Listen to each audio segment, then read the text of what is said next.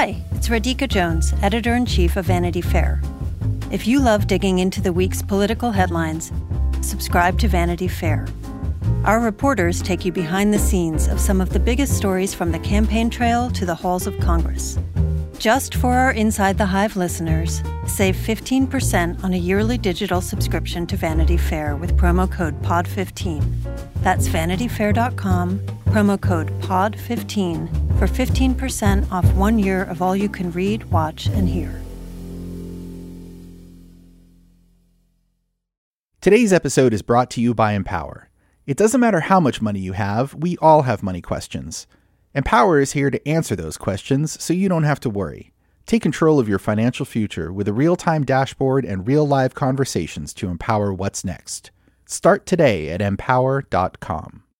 A lot of people spend a lot of money on things like skincare, fast fashion, and even surgery, all in the name of self improvement.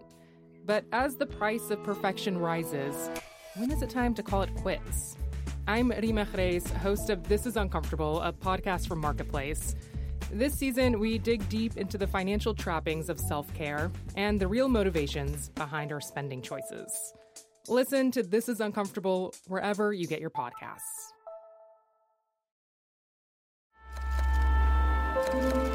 Vanity Fair.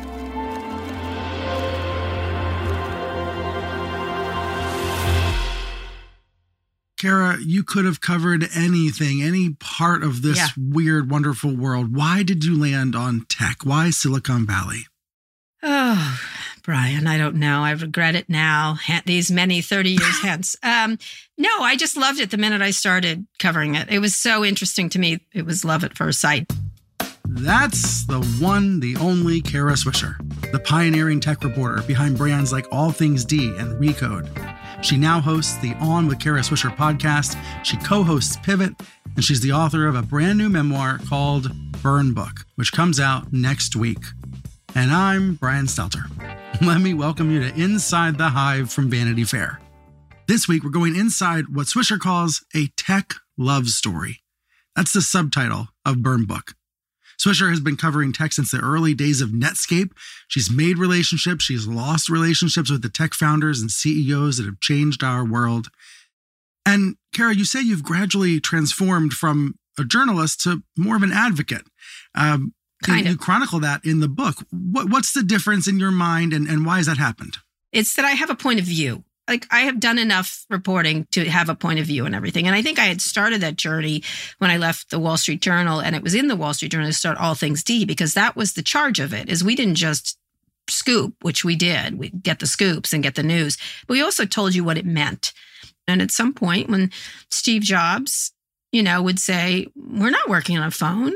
I was like, I don't believe you. Like, which is what I would say to him if I was in his office, right? Right. I don't believe you. So why not say it publicly? And and I think you're doing it because of this, this, and this. And that's is that a point of view? Is that or I think what you're doing at Facebook is dangerous. And here's why. And I'm going to argue with you about it. And so is that advocacy or is it just truth? Well, here are a couple of lines in Burn Book that, that show your analysis, your point of view about this industry.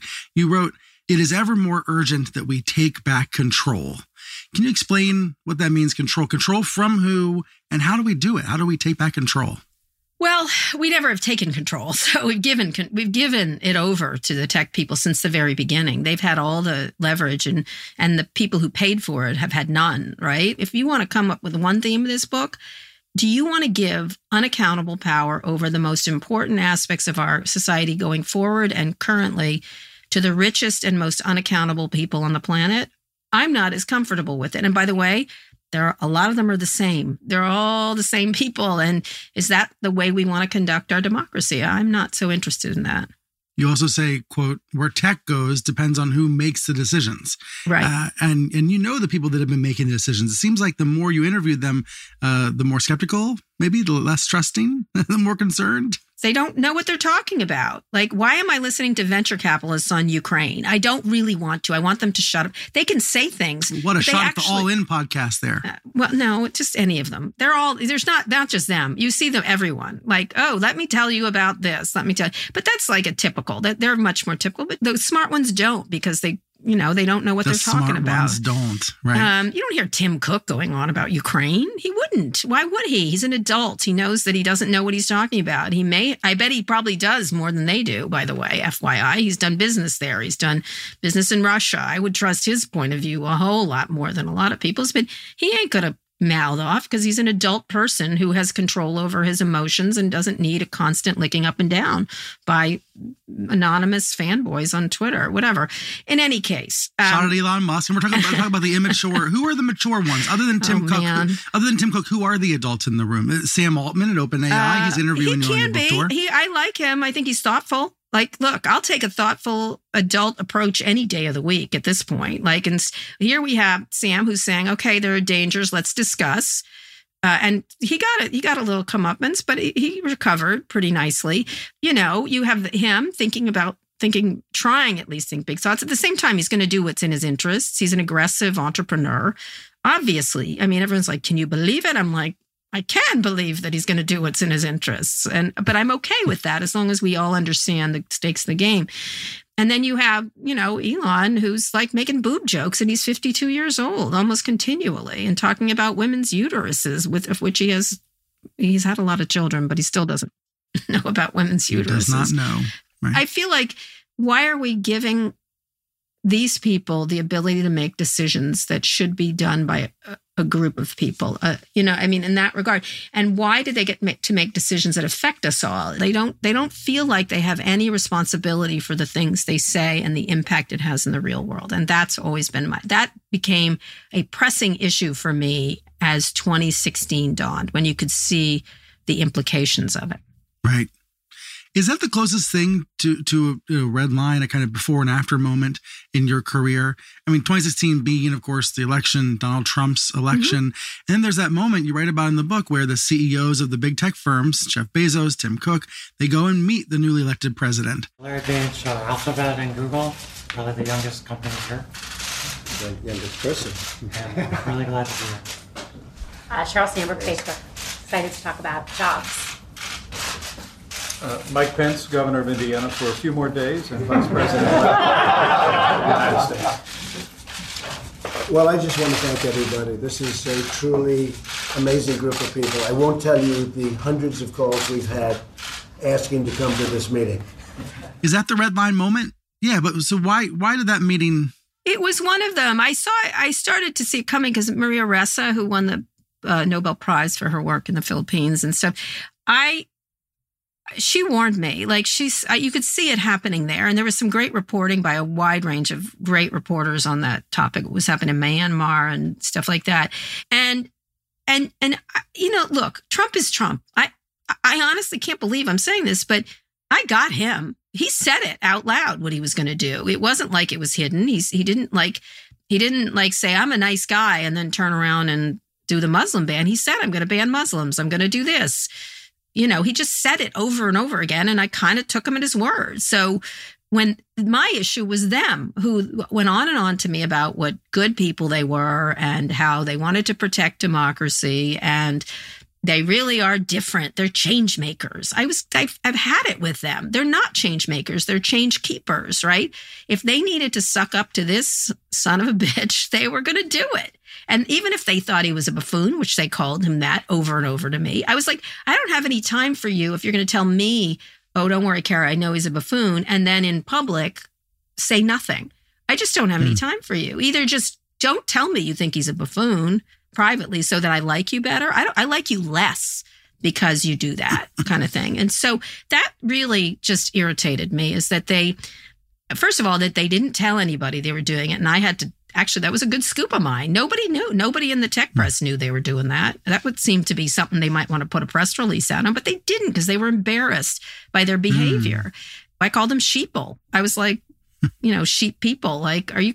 All they cared about was getting that money back, that repatriation of those funds, the tax break they liked, no more regu- no regulations to speak of, someone they could get contracts from, and that they didn't care about any of the other repercussions of the Trump administration. Um, maybe a little bit around the edges when he actually did call for the Muslim ban, but to a person, including Elon, he's not going to do the Muslim ban, Kara. He won't. It's just talk. I was like, hmm, I don't think it's talk. I think he means it. He said it like 712 times on the campaign trail. Like, I kind of feel like he means it. Like, you know, uh, but you know, Hmm. they knew better. They knew better. Is it the Trump years and, and that turmoil that fractured your relationships with some of these executives? Some of them, not not all of them, because I think you know, I don't know if it was fractured. I just, I had already gone that direction and was known as being tough. I think after a series of interviews, like that really tough one. Well, that was late. Well, the one where Mark Sweat. That's the one I was rewatching to prepare for this conversation. Let me actually just go ahead and play a little bit of that. It's been it's been almost 15 years, so let me refresh people's memories with this clip of Kara. We all are, but but this is a very nervous, very sweaty Zuckerberg in 2010. Yes, he was. Do you feel like it's a backlash or do you feel like you're violating people's privacy? Do you, you feel like you're adequately portrayed as a. Because I want to wonder about the person who actually created this thing.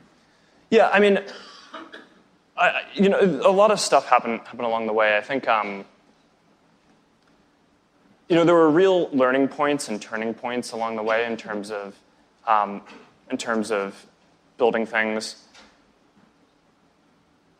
You know, it really went from this position very early on, where we were just in this college dorm room, to we moved out to California. It was a few friends and me, and. Um, you know, it, it, just kind of had this project feel for a while, and there was this real turning point when, um, when companies started trying to buy the company for a huge amount of money. And you know, I had to kind of get my friends together, and we had to decide what was it that we really cared about, and what was it that we wanted to do. Um, and you know, we decided not to, to take those offers. And Right. you know, to me, a lot of that decision was that what we wanted to do and what we wanted to spend, you know, a big part of our lives doing was just continuing to push and um, and and kind of build products that help people share information, um, Right. build products that help people stay connected.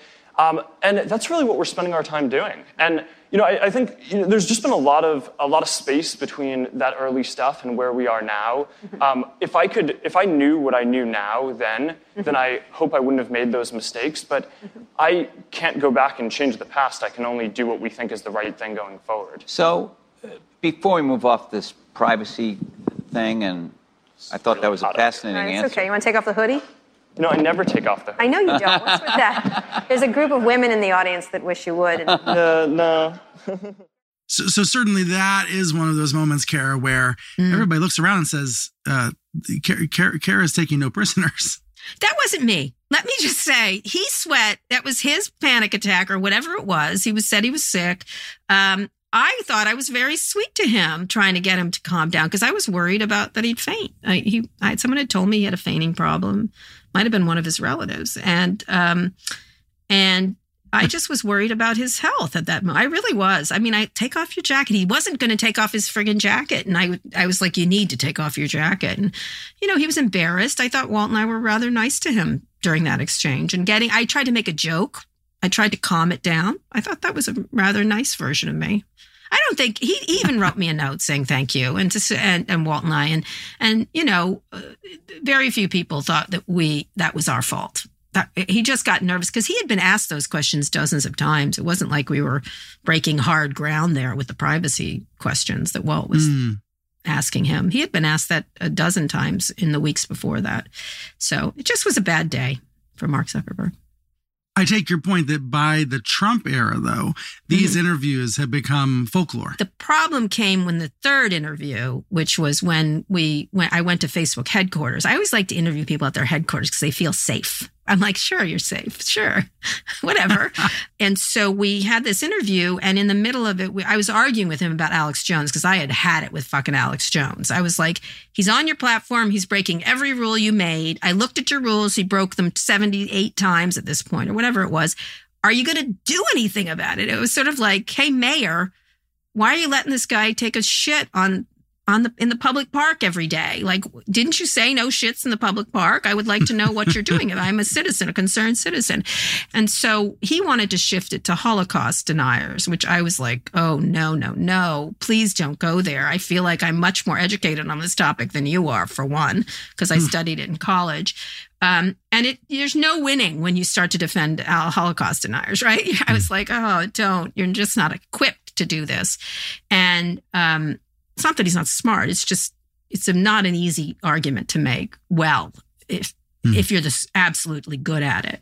And so he then wandered down to this highway where he um where he just started not making any sense, right? About and saying they didn't mean to lie and everything else. And it was so offensive. One of the things I think I did really well in that interview was say nothing. If you listen to that interview, I am very like, uh-huh, hmm, well, that's an interesting take. I'm gonna just let it go and and he just you know i wanted people to understand that he was not equipped to deal with this problem right and not that he's not a, a nice man he is a nice man personally very nice and very earnest but he wasn't equipped and he had unlimited power Much more with Kara Swisher in just a minute.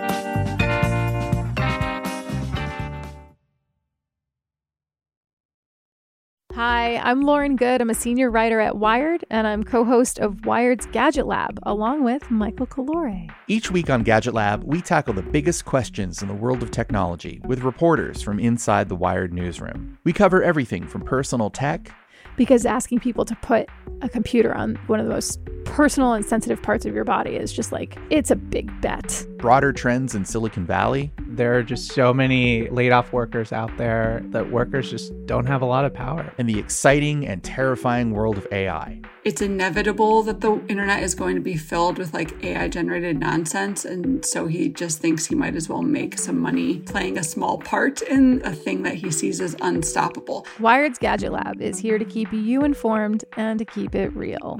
The entire point of the phone should be, on some level, to hate it. New episodes of Gadget Lab are available weekly wherever you get your podcasts. This show is sponsored by BetterHelp. Therapy empowers you to be the best version of yourself. If you're thinking of starting therapy, give BetterHelp a try. It is entirely online and designed to be convenient, flexible, and suited to your schedule. So become your own soulmate, whether you're looking for one or not. Visit betterhelp.com slash hive today to get 10% off your first month.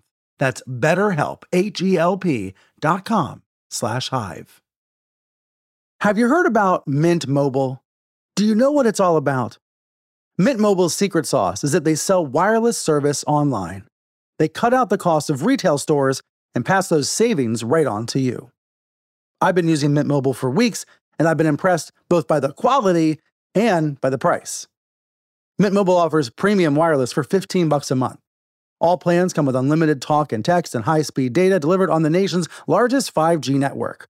You can choose from 3, 6, or 12-month plans and say goodbye to a monthly phone bill. So to get your new wireless plan for just 15 bucks a month and get the plan shipped to your door for free, go to mintmobile.com slash hive.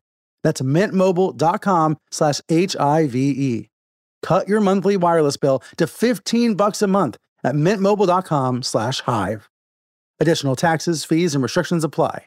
See Mint Mobile for details.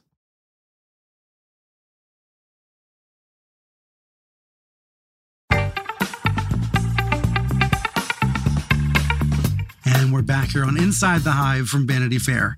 I'm Brian Stelter, speaking with a longtime friend of mine, Kara Swisher. Her new memoir is titled Burn Book.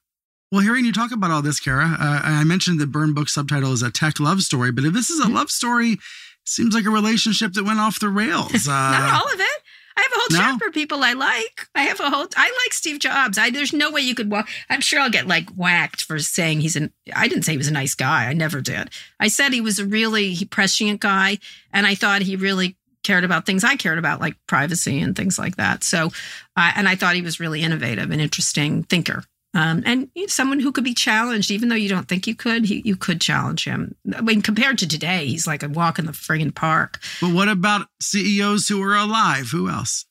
Ah, I think Brian Chesky's. I have a lot of admiration for him. I think he's developed. Evan Spiegel at Snapchat, someone I really didn't get along with at the beginning. Mark Cuban and I used to be like, "Fuck you, no, fuck you, no, fuck you," and we actually have developed a really long-term, really interesting relationship. But you mentioned Brian Chesky, so he's the CEO of Airbnb. So what is it about him? Yeah. He's thoughtful. He acts like an adult. He- he- you know, he doesn't even act his age because he's quite young when I met him. But he had, I don't know why he was a good guy, good parents. I'm not sure. I don't know. you know, good guy, just a really thoughtful guy. And he made a lot of mistakes, and I wrote about every one of them. You know, as you remember early on, they had all kinds of issue. Remember, there was that uh, that uh, orgy. I do not remember the apartment. orgy. It was an orgy that wrecked the apartment. Owners of this Sage Hill home watch as hazmat crews remove furnishings and belongings damaged by what police call a drug induced orgy. I'm just so glad our neighbors don't think we're the criminals anymore. The home was rented via Airbnb to a man for the weekend last month. Any one day that could happen to anybody. Um, but uh, but they uh, he was he made a lot of mistakes and he owned up to them. At least he tried. You know, like he didn't pretend they didn't exist. He didn't get all he didn't get all like, oh, how dare you attack me? Never. No, he's not like that. Brands like Airbnb and Uber and Instagram, they're all part of our Mhm. lives now. But are, are those still emerging? Are we seeing new versions of that? Yes, we will. I don't know what they will be. You know, I think you're you, with AGI, uh, uh, artificial general intelligence, you're going to see all kinds of new things that are going to be your assistant, or it's going to change how you write things, or we don't know. Like, uh, can you imagine if you if you were handed the iPhone, as remember you were in 2007? That's when I, I got it the, for one of the first ones. Um, you didn't know what that was going to be. It certainly wasn't. It's like looking at a television and having two programs. How, could you have anticipated like True Detective with Jodie Foster this many years Hmm. later? No, you wouldn't have. Or streaming or whatever. And I think where where it's going is not clear. You can sort of begin to see the edges of it, like what it's going to do. You Well, know, we were at a dinner recently and you were floored by Apple Vision Pro. You were selling everybody on it why right it was so significant. So that's an example of one where there's still real is, is real innovation coming out of the tech industry. We'll see. Yeah. Oh, yeah. AGI is really interesting. There is so much that could be done here. I just don't know who's going to do it and how, right? That's the one thing. It also has huge potential for danger. Like that's very easy to see. The danger stuff is is is glare, bright red and blinking at you. Uh, but there's also potential for great things. That's also there's a lot of green lights everywhere, um, and that that'll matter on how much our government and our democratic process is part of the development of it. Puts guardrails in place. Stay with us. More with Kara in a minute.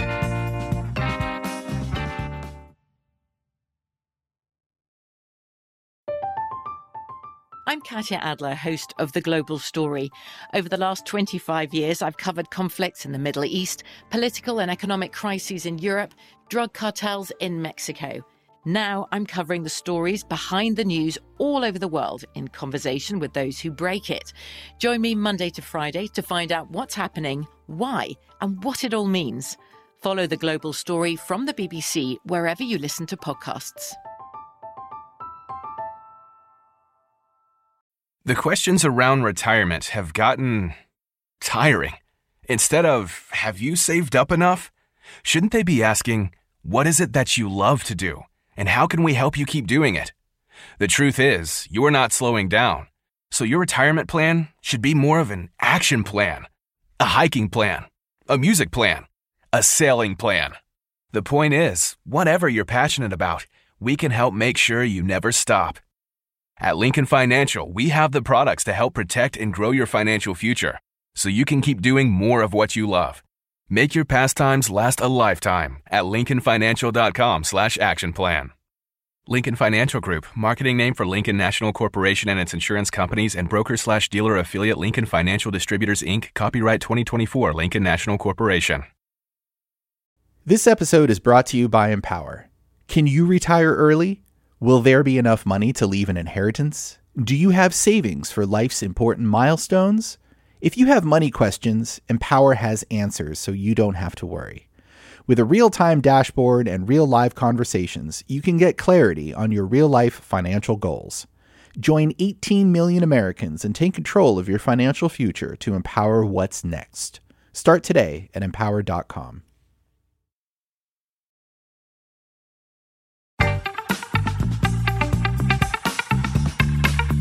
we're back here on Inside the Hive from Vanity Fair. I'm Brian Stelter speaking with Kara Swisher. Her new book is titled Burn Book. Here's a headline from CNBC this week. Magnificent Seven profits now exceed almost every country in the world. This this combines, you know, Apple, Amazon, Alphabet, Meta, Microsoft, Nvidia, and Tesla. The idea that these are these are nation states and they are bigger than most actual states. Isn't it, it, it that that must terrify you at least on one level? It does. It doesn't, you know, there, I think one of the key moments in the book, I have to say, is when I got into a, a bickering with the Google founders. And I had written a pretty tough story in Recode where I said they absolutely cannot have 97% of search. They were trying to buy Yahoo, if you recall, or at least control it. I think that was some deal. I don't remember the there were t- several different ways they were trying to get control of Yahoo. And if they mm-hmm. did, they would have owned the whole. They already owned a lot of the enchilada. They wanted the rest of it. And I wrote a really tough piece and I used Dr. Seuss rhymes as the way I wrote it. And I said hmm.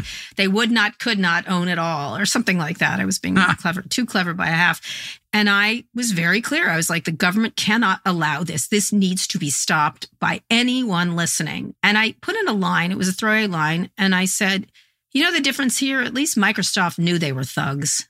And one of them called me. They were like, You know us. You're our friend. I'm like, First of all, I'm not your friend. I'm not. I don't. You need to get friends because I'm not one of them. Um, and I, I, I, knew them. That's very different. I'm covering them, and of course, there's some level of charm and seduction that goes into journalism, right? There's some, and I don't mean sexual. Just like you have to, you have to get people to talk to you they're like, you know us, Kara. You know we're not bad people. It was this whole thing. Like they were hurt by me calling them thugs. Like I'm like, you know, grow a set, you guys, because you're gonna hear, hear a lot of worse things. Mm-hmm. And and they go, it's we're nice people. And I said, you know what? Here's the problem that I have with you people is that I'm not talking about you. I'm talking about the next version of this. Who owns this? I don't know Oh. what rough beast is slouching towards Bethlehem waiting to be born, but it's coming. That person is coming. Every single tool that's been used for good has been used for very bad. Every Mhm. radio with with Hitler, you know, it was used by FDR, but it was used by Hitler, right? Everything, every single technology, media technology has been abused. And I was like, I don't think you're evil. I think someone is evil and they're coming. They're coming and they're here. And they didn't get that. I, I just was sort of like, do you not read history? Do you not see how it's happened before? And don't you see that if you have the concentration in unaccountable hands among the world's richest people, we might have a problem? And someone's going to turn bad. Someone's going to use it for bad. And they always do. So I, for some reason, totally coincidentally, find myself thinking about Elon Musk now. I think he's quite dangerous. You talk about your relationship with Musk. You describe Mhm. him as, as someone always willing to engage on a semi human basis. Well, he'd answer your question and not have a talking point. It was a pleasure. So, what was he like then versus now? What's changed about him? He was funny, you know, he was he was always juvenile. He was funny. He was he was interesting. He was reflective. You know what I mean? He was so he's so smart and inter, you know, he has an interesting mind. He's not the genius everyone thinks he is, but he certainly is hugely smart. A lot of it's performative, you know, a lot of like, I'm a genius, therefore I'm a genius kind of thing. There's a lot of people I know that are smarter than him, but he's very smart, no question, and good at business. And you do say he was the first person to alert you. He alerted you to the implications of advanced machine learning. Yes, Yeah. that's because he had a great interest in sci-fi fiction and stuff like that. You know, he, he a lot of sci-fi does track on things that are coming, and he was he was you know one thing I liked about him he was well read. Um, he was a lot of these people aren't well read. He was very well read, and especially in sci-fi and and and pop culture and gaming. You know, I found that interesting. Like he had an he had a life beyond his job, which I thought was interesting. The other thing was he was working on what I considered real problems, like climate with cars, um, space because our world is is under great existential threat. We do have to be. I hate to repeat him, but a multi planet civilization. We do need to think about that if we want to keep going. We can just be destroyed. That's our other cho- our choice. But it's not the stupidest thing in the world to say at all. It's actually quite prescient. Um, and the other stuff, even if it was kind of silly, the the hyperloop was interesting. We should have tunnels under cities. He's right. Like not just him. Lots of people had thought this. By the way, he often says he thought of it first when he didn't. But that's okay. Whatever. Thomas Edison did the same thing. Whatever. Although I think probably Thomas Edison was a more important inventor in many ways. Um, so, because Elon buys things and then brings them forward, other people's inventions. in Twitter or X being the most recent whatever example. Tesla, uh, you know, all of it, and um, and so I do think he has a genuine interest in space, though. I think he's quite innovative. He's been very innovative there.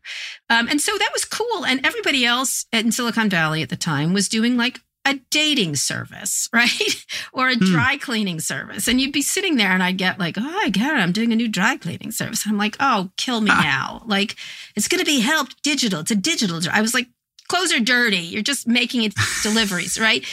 It just was like exhausting after a while. And it was such a scam, essentially. And he was talking about real things. And so it was very appealing. Um, there were always the little, you know, the things at the factories, the racial issues. But again, a lot of Silicon Valley's had these sexist, racist issues, right? All of them did. We never, we did not cover. We covered the sexist stuff pretty well at Recode. The racial stuff we did not. I would say. I think that was a real fail on my part. But we covered a lot of this stuff. And every now and then he'd pop off with a hugely juvenile thing for a man his age, like boob jokes, penis jokes, et cetera, et cetera. And you'd be like, "Oh, whatever. Like, I don't care if you want to talk. You seem to get the ladies, so I don't know what to tell you. Like, whatever. Um, and so so it was it, it was really interesting. One of the first signs of it was when he did that pedo thing with the guy throwing that word around. That was weird. I was like, huh, that's strange. And Right, accusing someone of being a pedophile. A British diver who played a key role in the rescue effort of that Thai soccer team trapped in a dark cave for weeks is back in the headlines. He's considering legal action against Elon Musk over comments the billionaire made on Twitter. I was like, wow, that's odd. Why did you do that? And Like, now that I was feel like weird. we have him in our heads every day. We're hearing his inside jokes, his weird juvenile behavior every single day. Yes, it just maybe he was like this, but he wasn't. He really was. Everyone's like mad at me because you used to like him. I'm like, I did. What do you want me to say? I'm not denying it. I'm not going to also be shamed for it. And then we were doing an interview. I mean, maybe it was around, it was during COVID, I guess, where he got freaked out about because I was asking about his ridiculous COVID pronouncements. There would be zero deaths. Like I was like, "You're not a doctor, right? You're just making shit up." I read all the studies. I read them all. I know better. And I was like, "I'm going to say you don't." Like because I certainly don't know where it's going. And I think the more uh, more responsible thing for a leader to do is say, "We don't know. Let's see. Let's try to be extra special safe." Right. Um, without the knowledge. And he Mm. just he he threatened to leave the interview. He had never done that. It was weird. But those started to pile up, right? That idea of I am the only person, that I am ready player one. That started to Mhm. really emerge. And and then it just got it got egomaniacal in a way that was very strange. And then then then he became, you know, he had talked about the idea that in one of our interviews that this was all an illusion. Everything was an illusion. Um, it's all a you know, that we- simulation? That simulation, right? Simulation? That was fascinating. I was fascinated with that, and he was the first person to really publicly articulate, which was a little trend in Silicon Valley on Right. that topic. And I thought, oh, he thinks we're in a simulation, and he's the main player. Like that's that's where I got. I was like, oh, oh, he thinks he's the main character in this in the, the, main world. character. He does. That's what it is. And everyone else doesn't matter. So if he insults women or gays or who, it doesn't matter because they're fungible characters. They can be moved along. They don't matter. And so once you real put that in your head, you're like, oh, I get it. I see. He's playing a video game in his head. Hearing this about Elon, I feel like Elon's the best thing that's ever happened to Mark Zuckerberg because Zuckerberg's Yes. image was so tarnished. there were so many concerns about Meta. And now Zuckerberg's like the cool guy who's out kayaking or whatever in Hawaii. Yeah. Well, he's still he's still got problems. I thought that scene at Congress last week was I I was looking in his eyes and I thought, is it sinking in yet? Oh, you're talking about the parents of uh, dead children who stood up and have accused social media. Yeah. And they have a right to do so. And I thought, please, for the love of God, say you're sorry for what you did. And what did he say? I'm sorry for what happened to you. Oh, I was like, damn, man, you had your moment to do something and you didn't do it, did you? You couldn't do it. You couldn't admit any kind of accountability on something like this. You didn't have to do that much. You could have said, whatever I have done to make this happen, I am so sorry. Any of those things he could have done, but he didn't. Well, in the book, you help reframe that old early Facebook motto. Um, the motto was move fast and break things. Break. How do you deconstruct that now? They're still breaking things. He still can't see it. Uh, You know what I mean? I wish he could. I the reason I I'm trying to be slightly nice to Mark here is because I see. Look, Bill Gates. Remember when he was Darth Vader? I think Bill Gates had changed the narrative about around himself um, with the with the philanthropy. And I Mhm, don't think yeah. it's performative. I think he's really making changes, right? He really is. And now he's talking about climate change. Mark has that potential in him. He's he, let, let me tell you, he's a much better person than Bill Gates ever was. And I think hmm. Bill Gates has moved. I, I just feel like he has the potential to. I'm so glad he didn't do that stupid fight with Elon. That was a good. I was like, oh, Oh, the cage match. Well, I think Zuckerberg's won the cage match. I mean, I think through his actions, through the market cap of his company. Yeah, exactly. But he didn't do it. I was thinking, please don't do this. And you like hmm. your sport. I get it. I get you found something you like, but don't like don't fall into this circus with this loudmouth egomaniac. And he avoided right? it. And he, He didn't. it. I was like, well, that's of course that's a low bar, isn't it, Brian? Expect people. Here's the other line in Burn Book that really stuck with me, and I, I wrote it down. I highlighted it. You said the information that is now digitized is actually us, right? And, and if Mm-hmm. you think about it, you know clearly ChatGPT, all of these new uh, products, they're just they're scraping us and delivering right. us back to people.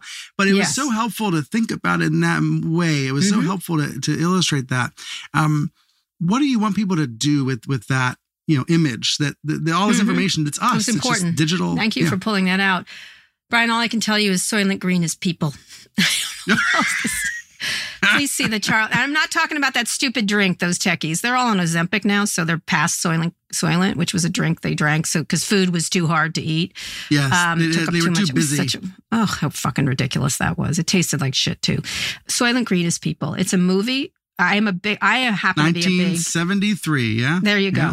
Charlton Heston, terrible person, great movies. I loved all his crazy fucking end time movies. He had a lot of real dark movies, and this one was one of the darkest. And it's about, I'm not going to give away the plot here, but Soylent Green is people. It's a food that we have to eat because of our shitty world, because of climate change, et cetera, et cetera. Um, and it turns out it's people. It's made of people because that's a good protein. And we are Soylent Green, and we are letting them feed it back to ourselves. And that's really astonishing. And it's ours. And we should stop doing that. We should stop letting them do that because they'll do it because they're capitalists and they'll do it because they like power. It's up to us now to do something about it. You know, it's not unlike what Jon Stewart said the other day on his first week back. I love Jon Stewart. And he's like, let's stop complaining about them. It's about us every single fucking day. And that's, I really believe that. I think we have to push our public officials. I think we should say no to things. I think we should demand change. And, you know, in a democracy, that tends to work out over time, not perfectly, but ultimately, that's our internet. We built it. That was ours. And you, hmm. and I don't like what you've done with the place. So we want you to change things. So and, and and we actually have a voice in that. You don't think you, you don't think Yes. you don't you don't No. surrender to the the, the Did we surrender to, all, you know, ultimately the Rockefellers? We got them eventually. You know, the Rockefellers or the Carnegies or the train barons. No, like eventually. Then they did they change our society in ways that were not so good a lot of the time. Yes, but ultimately, I'll quote another one of my favorite uh, pieces of creativity, which is um, "Angels in America." The last part, the, the two parts. The world only spins forward we can spin it forward absolutely and this is the time to do it right now because right now the stakes are huge with agi and everything else I love the spinning. Kara, thank you for the Yes. spin. all right no problem And once again, Kara's new book is titled Burn Book, a tech love story, and it's on sale February 27th. This episode of Inside the Hive was produced by Michael May. Stephen Valentino is our executive producer. Chris Bannon is Conde Nast's head of global audio. We had engineering assistance today from Gabe Kuroga and mixing by Bob Mallory. And I'm Brian Stelter. You can find me on Twitter and threads at Brian Stelter, or feel free to reach out to me directly. Send me an email. I'm at bstelter at gmail.com. I love hearing from you about the show, and I especially love hearing your guest ideas for future episodes. We'll be back in your podcast feed next week.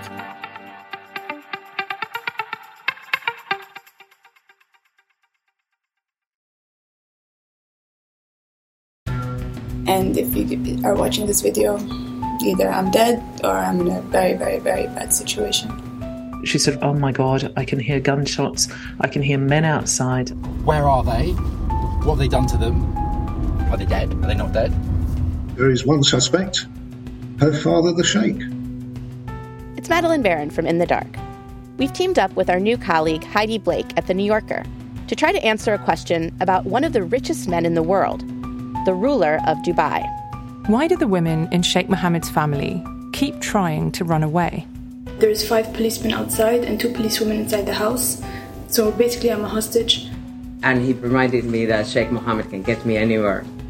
Because you're a rich and powerful person, you can effectively break any law you want in our country and get away with it.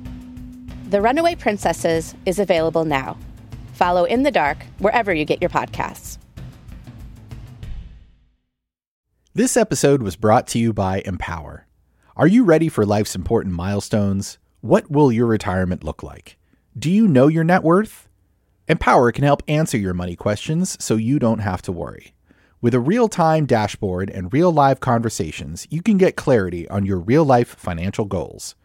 Join 18 million Americans and take control of your financial future to empower what's next. Start today at empower.com.